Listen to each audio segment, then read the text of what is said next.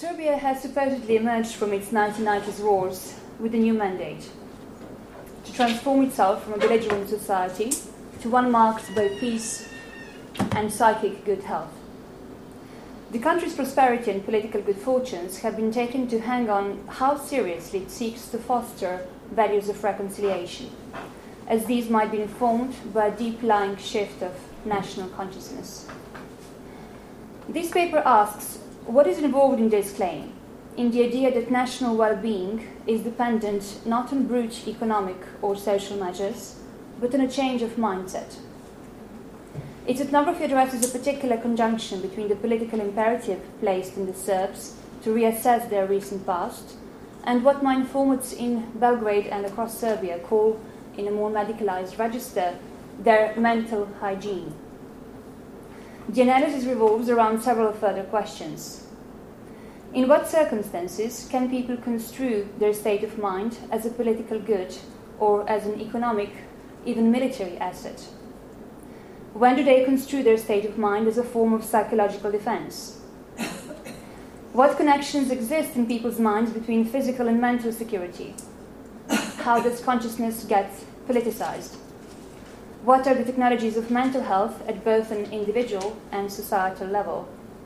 How, we are, how are certain technologies used to consolidate or contest contemporary politics in Serbia?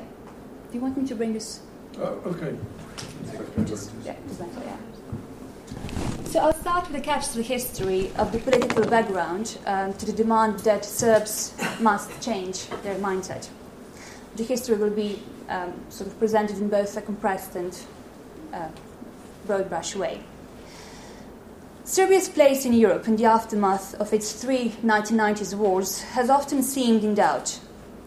The so-called bulldozer revolution uh, of October fifth, two thousand, overthrew Milosevic and supposedly set the country on a path to liberal democracy. Since then, six governments have taken turns directing Serbia. Negotiations on Serbia's eventual accession to the European Union have dragged. The chief stumbling block in the first few years of the process was simply that, according to the terms of both European Union and international policy, Serbia refused to confront its past or exercise its wartime guilt. Nor have all of its holdouts been aligned with interests or political parties associated with Milosevic's government or its rump.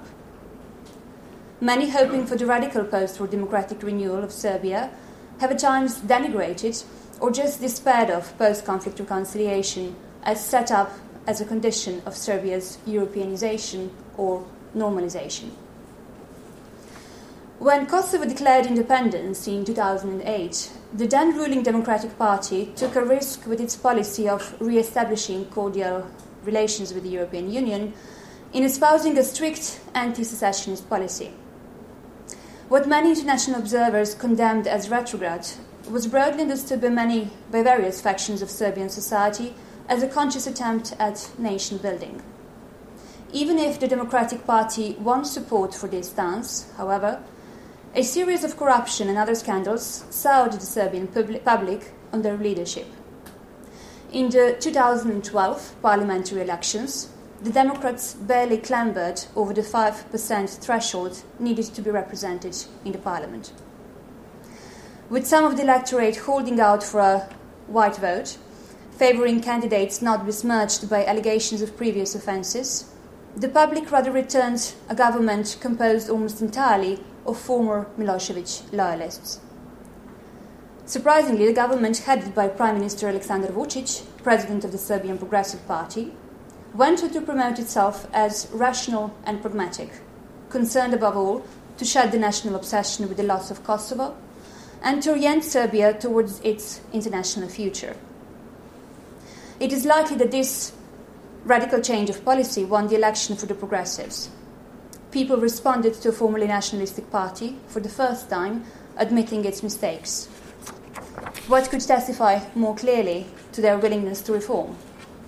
Further, Prime Minister Vučić was insisted that in order to thrive, Serbia needed, above all, to change its mindset, and I quote, "Our biggest problem is not whether we will have money or not, whether we will be able to fight corruption and criminality, which we will. Our biggest challenge will be to change our own mindset, to change our attitudes toward challenges in life.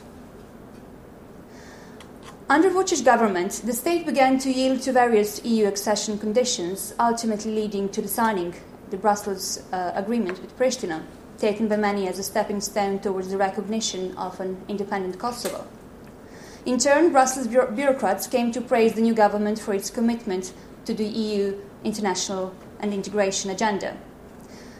The most recent European Parliament official documents, for example, describe Serbia as a country taking an active and constructive role in aligning its legislation to the requirements of the E U.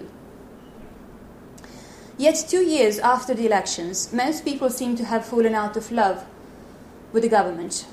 They doubt how deep a transformation can be wrought in a society, or whether the government's call for a change of mentality can significantly affect the dispositions of its citizenry. For many, the European Union, I quote, sees only what they want to see, meaning they care more for bureaucratic box ticking than for any change that has positive impact on people's lives. The charge is brought that the new elite is only paying lip service to the E U while skating over the legacies of the past. Most particularly, the government is accused of turning away from the real situation on the ground. Ever-raising poverty, a budgetary deficit, untouched criminal networks, opaque and incompetent public administration, a wrecked public health infrastructure, a corrupt judiciary, and all kinds of discrimination. Vučić has been, has personally been criticised, both publicly and in private, as a predatory, lying despot. Popular T V and radio shows that once won acclaim for their forensic analysis of domestic and foreign politics are now subject to interference on a daily basis, discriminated against, censored, criminalised, or simply shut down. The Prime Minister is taken to demand a kind of idolatry too, and as such, his calls for a reformation of national consciousness are received by many as a hideous charade. One particularly tenacious set of Vučić's critics are a group of intellectuals identifying themselves as belonging to Druga Serbia, or some kind of other Serbia, or second Serbia.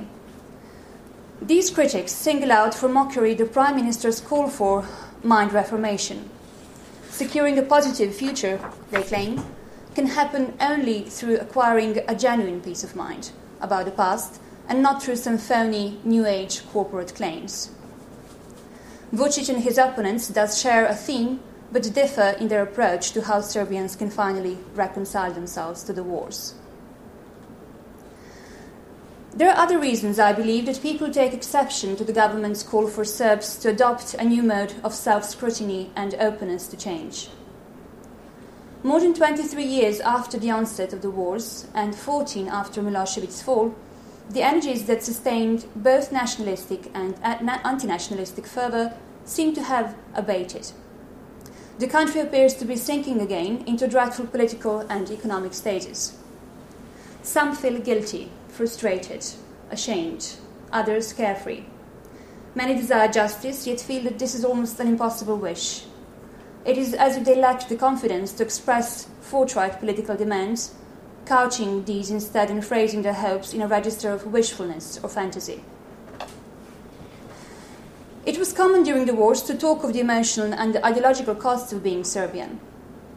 My respondents would often describe themselves as apathetic, willfully blind to logical, to, sorry, to local politics, proud or ashamed of their war activism. Now, though, a different mood seems to have taken hold, not just of exhaustion, but of rudderless uncertainty. Many people complain that their lives have been imbalanced for too long. Nothing meaningful has changed. Only the country's infrastructure is even more run down than it was in the wars, said one respondent. The more recent period is understood not as, as healing, but as shameful, wearing. While many want to demystify wartime nationalism, increasingly felt as a historical and political burden, they often resist the manner in which they feel their projects of reconciliation and of European integration are forced upon them. Once the feeling that the West was economically blockading and emotionally blackmail, blackmailing them was widely voiced. Now many seem to feel cut adrift. It's as if the world has forgotten about them. No one's there to offer them a hand up. Many people I have been following over the last twelve years of intermittent fieldwork in Serbia seem overcome by this kind of lassitude.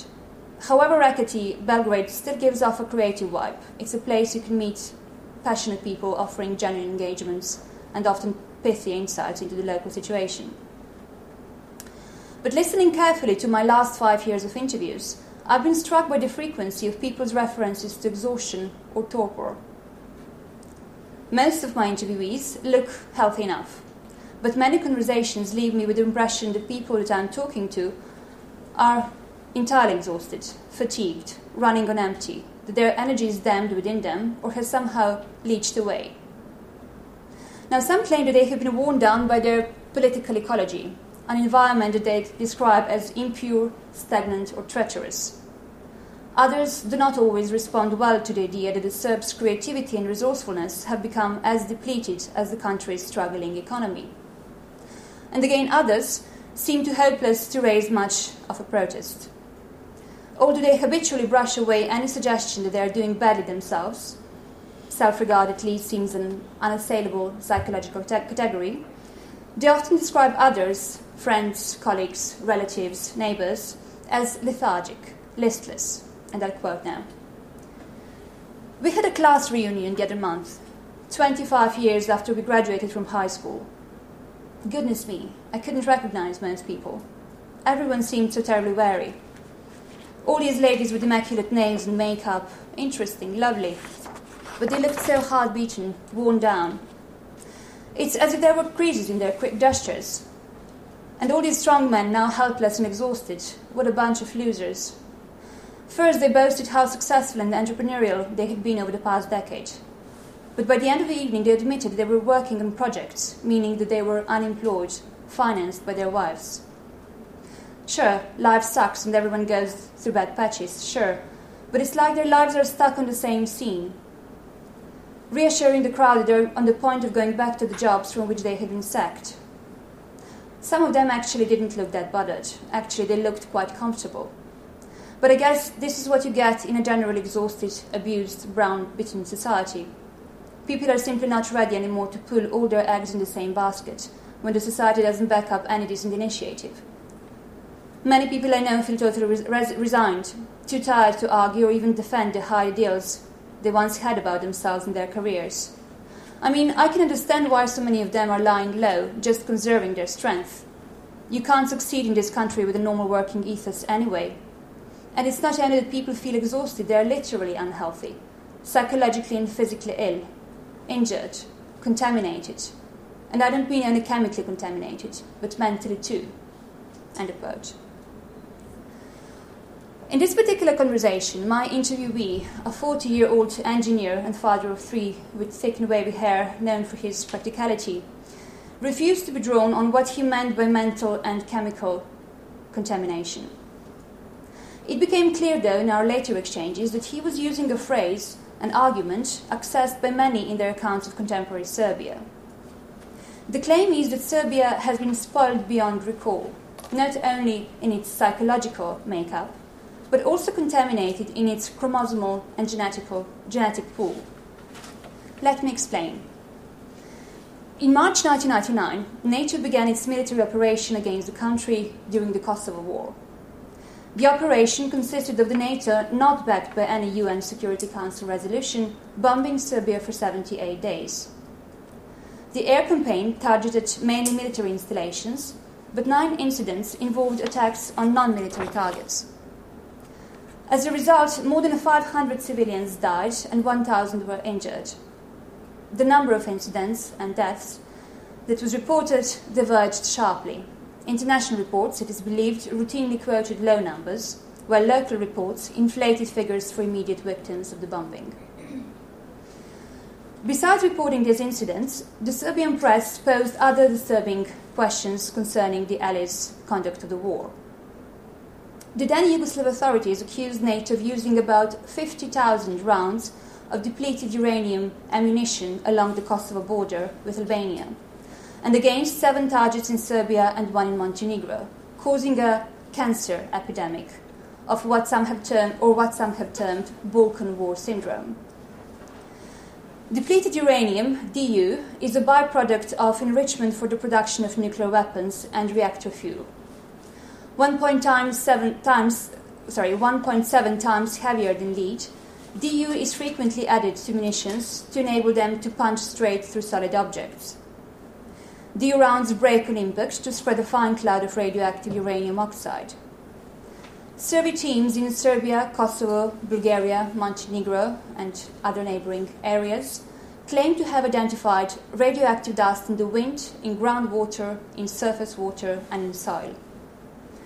Though NATO officials have insisted that the depleted uranium used in the bombings was virtually harmless, these denials have not put an end to speculation that the uranium is responsible for the enormous upsurge of leukemia, lymphoma, chronic fatigue, osteoarthritis, and several bowel problems in Serbia, Bosnia and Herzegovina, Croatia, Macedonia, and other parts following the, depart- the bombardment. Such claims were reiterated constantly in the interviews I've been conducting since two thousand three and four. An informant of mine who died in two thousand six of carcinoma of the pancreas used to argue, for example, all these people diagnosed with tumor in their bowels, lungs, or glands should thank NATO for their, for their conditions. Indeed, many have always seemed ready to allocate blame for their own and others' injuries to the NATO intervention. This is possibly one way of shifting guilt. Yet, in numerous other conversations, people have resolutely dismissed the idea that depleted uranium may be connected to their own or society's state of exhaustion. And then again, I quote, "You can't blame NATO for all the ills that have befallen Serbia. It would be ridiculous to claim that we are victims. These kinds of claims just add to the stigma of Serbia as a depleted place, worn out, conflict-ridden. What we really have to do is to dispel these stereotypical notions that exoticize us. This place has many more legacies that, than only those connected to the nineteen nineties conflicts. If there is a crisis of morale here, it is connected with the fact that we are living far worse, far worse nowadays than we did back in the nineteen seventies and nineteen eighties in so-called socialist times. And people still can't believe that this is happening to them. This, the memories of better times, is what is contaminating their mind. Not all the chat about depleted uranium and victimhood." End of quote.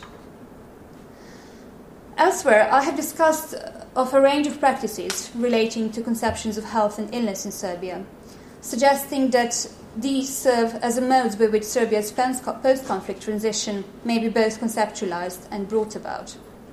I've ex- I have explicitly broached the representation of Serbia as a physically unfit, emotionally dysfunctional society, asking whether such a depiction serves to rehabilitate or further pathologize society. In what follows, I want to further unpack this notion of contamination, which in the narratives I can now, I'll now analyze, manifests itself both in people's psyches and bodily states. Regardless of how we choose to analyze the different arguments put forward, for example by the Serbian Prime Minister or his critics, on why some supposed Serbian mindset ought to be changed, there would seem there would seem little room for disagreement that these arguments are metaphorical. Calls for the transformation of the Serbian mentality are meant figuratively. There is, however, an ever-growing group of people who believe that the need for societal and mind reform is not merely a political and rhetorical tool, but a matter needing to be understood literally and taken up practically. In this view, Serbia must change its mentality precisely because of the depredations visited on the country chemically and psychologically. Serbia, so it is claimed, is embroiled in a multidimensional economic, technological, cultural, environmental and geophysical war. Most problematically, ever since early nineteen nineties, it has been drawn into highly sophisticated psychic, or more precisely, neocortical war, against antagonists seeking no less than the erasure of Serbian national consciousness and junking of the Serbs' cultural inheritance. In other words, Serbia needs to change its mindset and defend its consciousness because someone is already doing it. The idea that Serbia is fighting a neocortical war is not new. In the nineteen nineties, such claims were propagated, amongst others, by a collection of army officers, public intellectuals, parapsychologists, healers, and other figures going under the name Group sixty-nine. The argument proposed was that although the main fronts of the wars of the nineteen nineties were in Croatia, Kosovo, Bosnia, certain individuals and organizations from the West represented the real adversaries of the Serbian people in stoking former Yugoslavia's conflicts. Serbia's ultimate enemies came from dark global centers, as it were, and represented a new world order. The proponents of this argument borrowed the concept of neocortical warfare from the military analyst Richard Szafranski. Szafranski designated the term in nineteen ninety-four to describe a method of warcraft drawing on various psychological techniques to influence the brain's wiring. In Serbia, the phrase neocortical war came to stand for a set of practices that sought to manipulate the whole nation, to manipulate people's brainwaves, to influence their values and beliefs, to warp their reasoning and affect their behavior. Those methods would swarm up people's minds and morale and induce them to accept ideas contrary to their true interests. In this view, Serbia's enemies had clearly adopted these all-channel military t- tactics in order to weaken the nation during the Yugoslav wars. Group sixty-nine claimed that they had found non-violent ways to fend off these attacks. They would engage the psychological and electromagnetic weaponry targeting the Serbs with their own technology of mind, weaving psychic force and electronics in a psychological shield, they claimed. The Serbian practitioners of neocortical defense had allegedly mastered the following techniques. They were able to detach harmful energy fields from thoughts and objects. They could switch the magnetic field around certain strategic military or civic points and could mindfully divine a nation's intentions through mental patterns which, like holographic traces, could be passed on and imprinted on the natural world. Practitioners were able to create mental patterns so self-conscious they became representable through, for instance, focusing on loving and respecting their ancestors, deepening their knowledge by reflecting on historical archetypes, by remaining true to the path of Serbian Orthodox mysticism. Deploying a rhetoric that, while highly specific in terms of military strategy, was both esoteric and religious, they asked for Serbia to defend itself not just on its battlefields, but through its people's exercising mental hygiene. The aim of saving Serbian souls and fortifying the national psyche further drew on the scientific legacy of Nikola Tesla. In the immediate aftermath of the nineteen nineties wars, the Serbian political left, largely uh, with the agreement of the general public, entirely deprecated Group sixty-nine's storehouses of images as absurd and morally tainted, the vestiges of nationalism. When people responded emotionally to the group's theories of mind-hacking, it tended to be with shame. With time, the topic of neocortical defense dropped off the radar. It was ignored, or it could be dismissed thoughtlessly. In Serbia today, however, a growing number of people seem to be resuscitating formerly abandoned metaphors of neocortical defense. The actual Group sixty-nine seemed to have gone underground, but certain individuals allegedly connected to its nineties instantiation, such as Svetozaradišić and Spasovlajic, have begun to crop up as regular guests on certain T V and radio stations, driving up their workshop, presentations and book audiences. Broadly speaking, their talks, while often saturated with references to patriotism, seem distinct from the nationalistic ideology of the past. They do air, however, on television and radio stations known for their nationalist agendas, presenting themselves as present, presenting themselves as info warriors or inforatnici, essential truth tellers about their nation. These outlets regularly host people from the far-right political movements. The programs return to a handful of topics. Guests are skating about the romance of the Serbian Prime Minister and E U officials. They oppose Kosovo's independence. They voice their contempt for American democracy, suggest that all N G Os working in the cultural or social sectors are fifth columnists, manned by traitors in the pay of alien powers.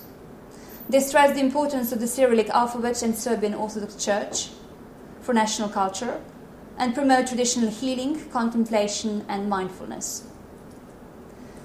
One recent hot topic in these media is massively destructive floods that have hit Serbia and Bosnia in May twenty fourteen, a phenomenon laid at the door at, uh, of the HAARP system. Uh, this is the American um, High-Frequency Active, Active Auroral Research Program, a system for altering the ionosphere, according to the military, American military, to enhance communication, and according to the Serbs, to manipulate um, enemy countries' weather.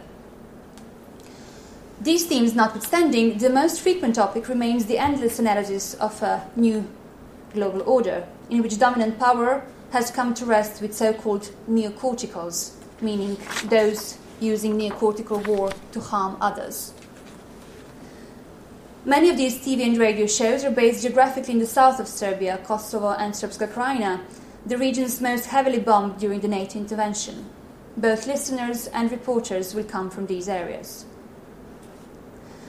One surprising feature of the revival of these ideas of mental protection and psychic self-sufficiency is that their proponents, num- proponents number not just nationalists, but also people who have in the past rejected the ideas as delusional and paranoid.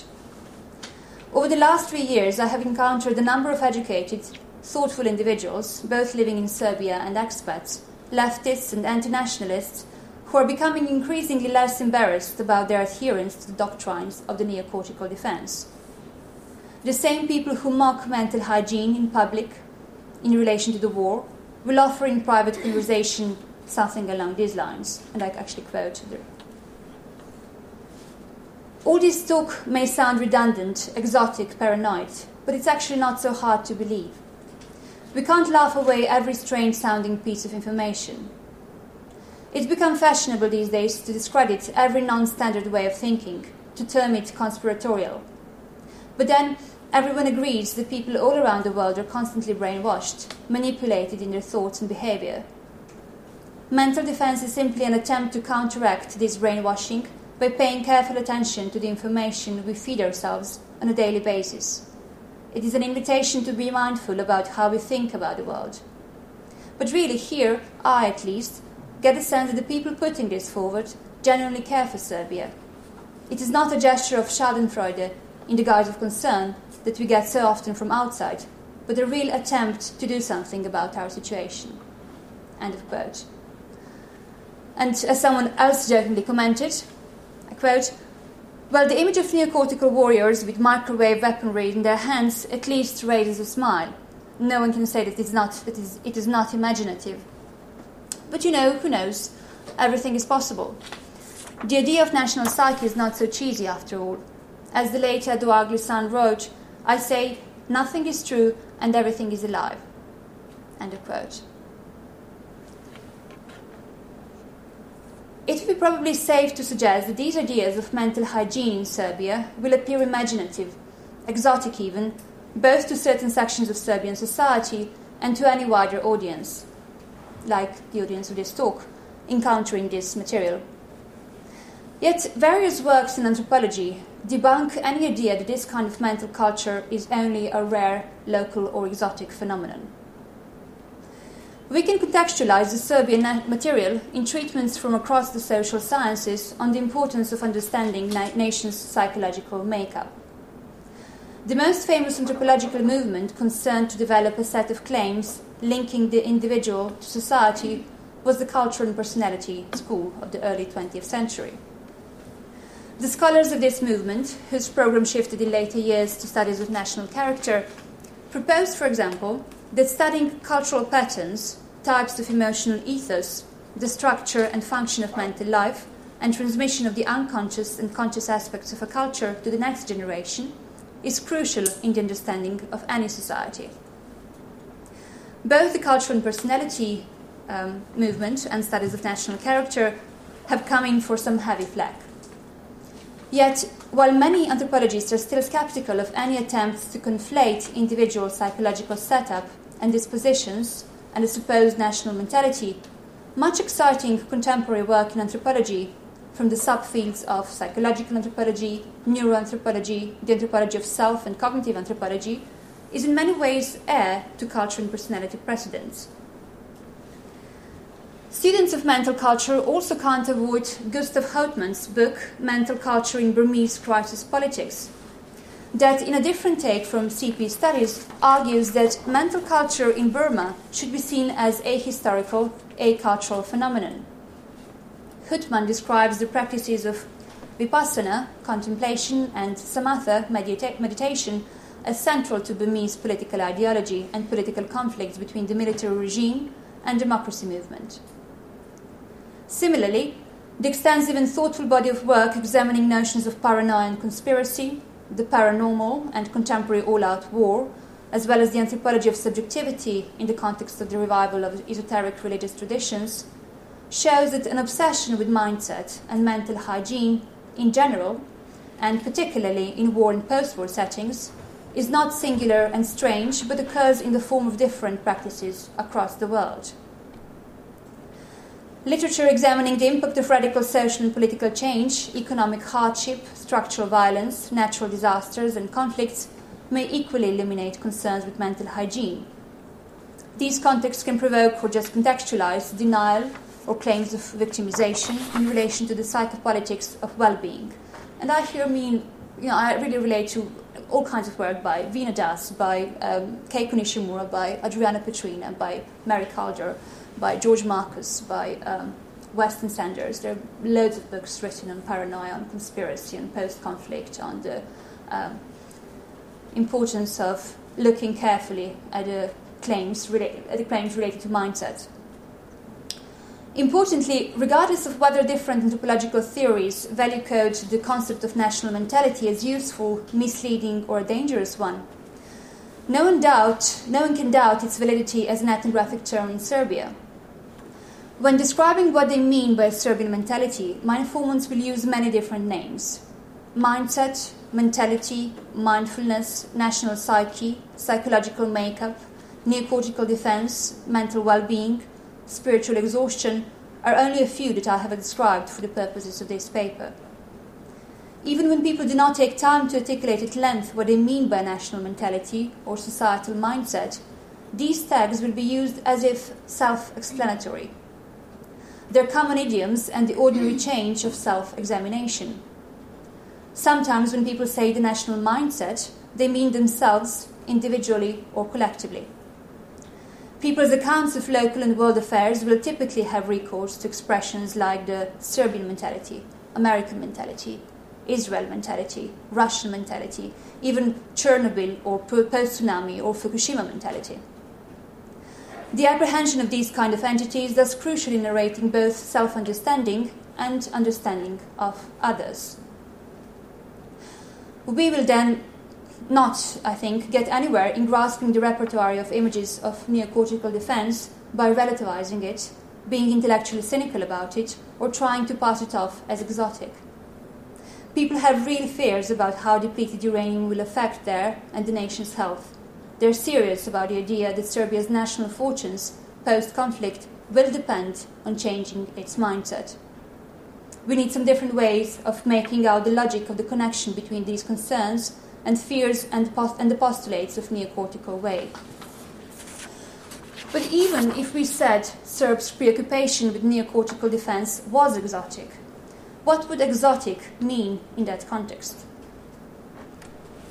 In his two thousand eleven Huxley lecture, Bruce Kapferer invites anthropologists to rethink the concept of exoticism, arguing, I quote, "The exotic is not that which is merely different or strange, an artifact or an astonishing practice. More than difference, the exotic and its recognition have to do with the challenge to understanding and can be as much a property of the familiar or what appears to be known as of that which is external or outside." End of quote. And further, he writes, "The exotic is both new or original information and is itself either active in the revision of conceptual and theoretical understanding or else instrumental to the formation of a radical new understanding." I find these words especially suggestive in the view of my ethnography. Following Kapferer, the current Serbian discourse on mentalities and the prospect of national mental reformation is not only exotic in serving up a colourful, if now tired, stereotype of the country. They may, they may also be exotic in their capacity for generating new knowledge about how Serbian social reality is imagined and experienced. People in Serbia say they are tired, that they are a standstill. They want change, especially a change in personal or national mindset. The backdrop, the backdrop to these hopes and to the attrition of the ability to hope are negotiations on the enlargement of the European Union, worries about the economy, and fears of actual contamination from radioactive pollutants. An inquiry into ideas of healthy mentalities and psychological security in Serbia reveals these phenomena as deeply caught up in contorted versions of patriotism, nationalism, and opposition to nationalism, and the still contentious past. What is it particularly about Serbia that insists that individual or group state of mind is explicable with reference to cultural, economic, or political contexts? Yes, there is political uncertainty and economic hardship. But why should these necessarily translate in a personal register to mental blockage or stasis, anxiety, lassitude, or torpor, to exhaustion of the spirit? What does the fact that Serbs describe their bodies and minds through idioms of tiredness and decay tell us about the Serbian national psyche? In their two thousand nine work, Empire of Trauma, Didier Fassin and Richard Rechtman describe trauma as our normal means of relating present suffering to past violence. Trauma, they argue, is both the scar a tragic event leaves on an individual victim, witness or the perpetrator, and the collective imprint on a group of an experience that may have occurred decades, generations, even centuries ago. It would be easy to suppose that the Serbs' lassitude is a manifestation of a period of post-conflict. Even so, many people I worked with have expressed discomfort at a degree to which they still feel emotionally and politically possessed by the war. Victims, perpetrators, or both, numerous interlocutors claim to be ostracized or stigmatized for actions in the past.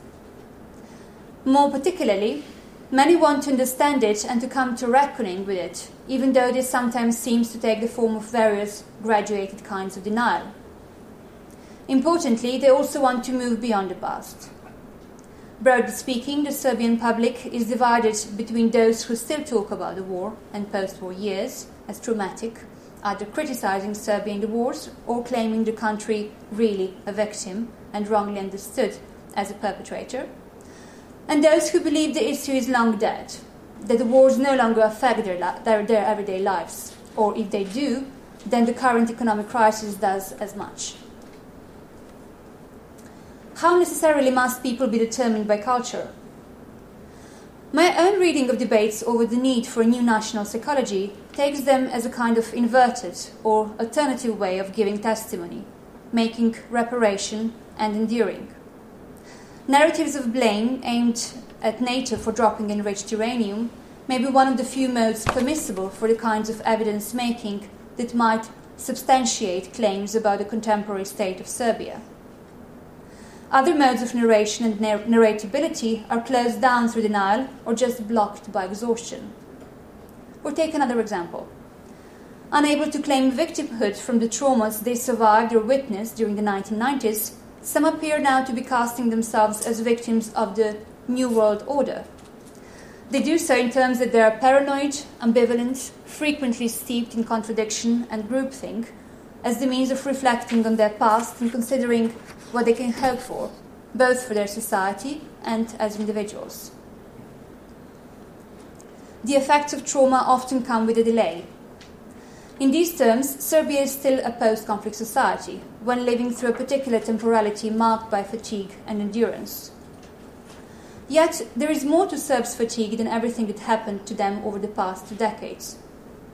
The tiredness that creeps up on people is also, I would claim, an index of anxiety of over what may the future bring. It is a registration of yet unseen temporal relations.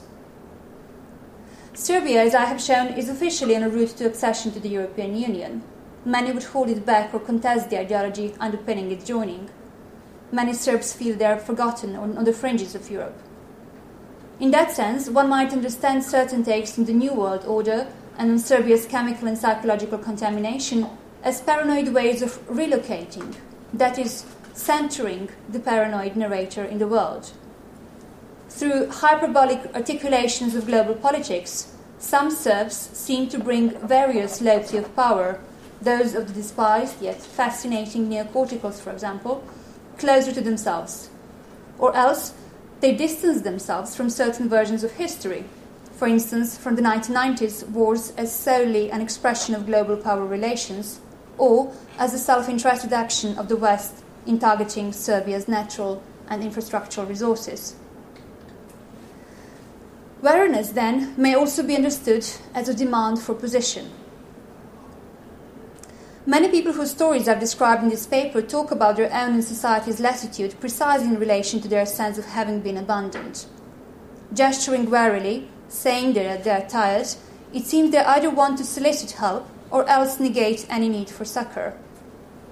As Epstein writes, fatigue serves as a formal goading, while for the art historian Elena Garfinkel, tiredness is not inaction, but instead a reflexive holding in abeyance, the body waiting for itself to recharge, re-energize.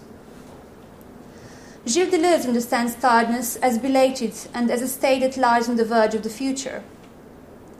For Garfinkel, tiredness suggests a temporality that is always sensed. She says, fatigue, weariness, tiredness, and exhaustion emerge from a relation to a sense of a time that passes, passes on, and passes through the actor's labouring body, but also never ceases to pass on, to pass through.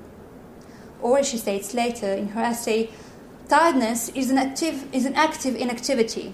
Fatigue troubles a body's self-knowledge and performs a reflexive questioning of endurability. So it's not antithetical to action. Exhaustion of spirit sits adjacent to or coexists with it. Taking this theoretization on awareness on board, could we conclude that this preoccupation with mental hygiene and mental defense in Serbia is some sort of active, if inverted, emotional and intellectual strategy? The strategy both copes with the past, but also anticipates the future. This perspective reconfigures social fatigue in Serbia not as a burden or something necessitating change, a change of mentality, but a resource for reflection, the ground for a new way of imagining and putting together the country. Even so, judging from the lackadaisical attitude of many of my respondents towards various local and international circumstances, it would be a stretch to suggest that Serbia is not wallowing in apathy, but rather going through a lassitude that speaks of something momentous to come. Many, though, do think in caring for their mental hygiene, they are seeking a new intellectual and spiritual direction, in whatever form this takes. If nothing else, the search for a recali- recali- recalibration for this, of the Serbian national ethos invites or involves the defamiliarization of all kinds of received social truths. In this paper, I have ethnographically considered a range of material practices, psychological gestures and rhetorical strategies concerned with the idea of the national psyche in Serbia at a time of political and economic instability. The analysis has shown various political, moral and ideological contortions as these warp and structure the idea of national consciousness and mental hygiene. The investigation opens another central question. How does one study a society that is not only exhausted, but also wary of being scrutinized, or one ridden with allegedly false stereotypes?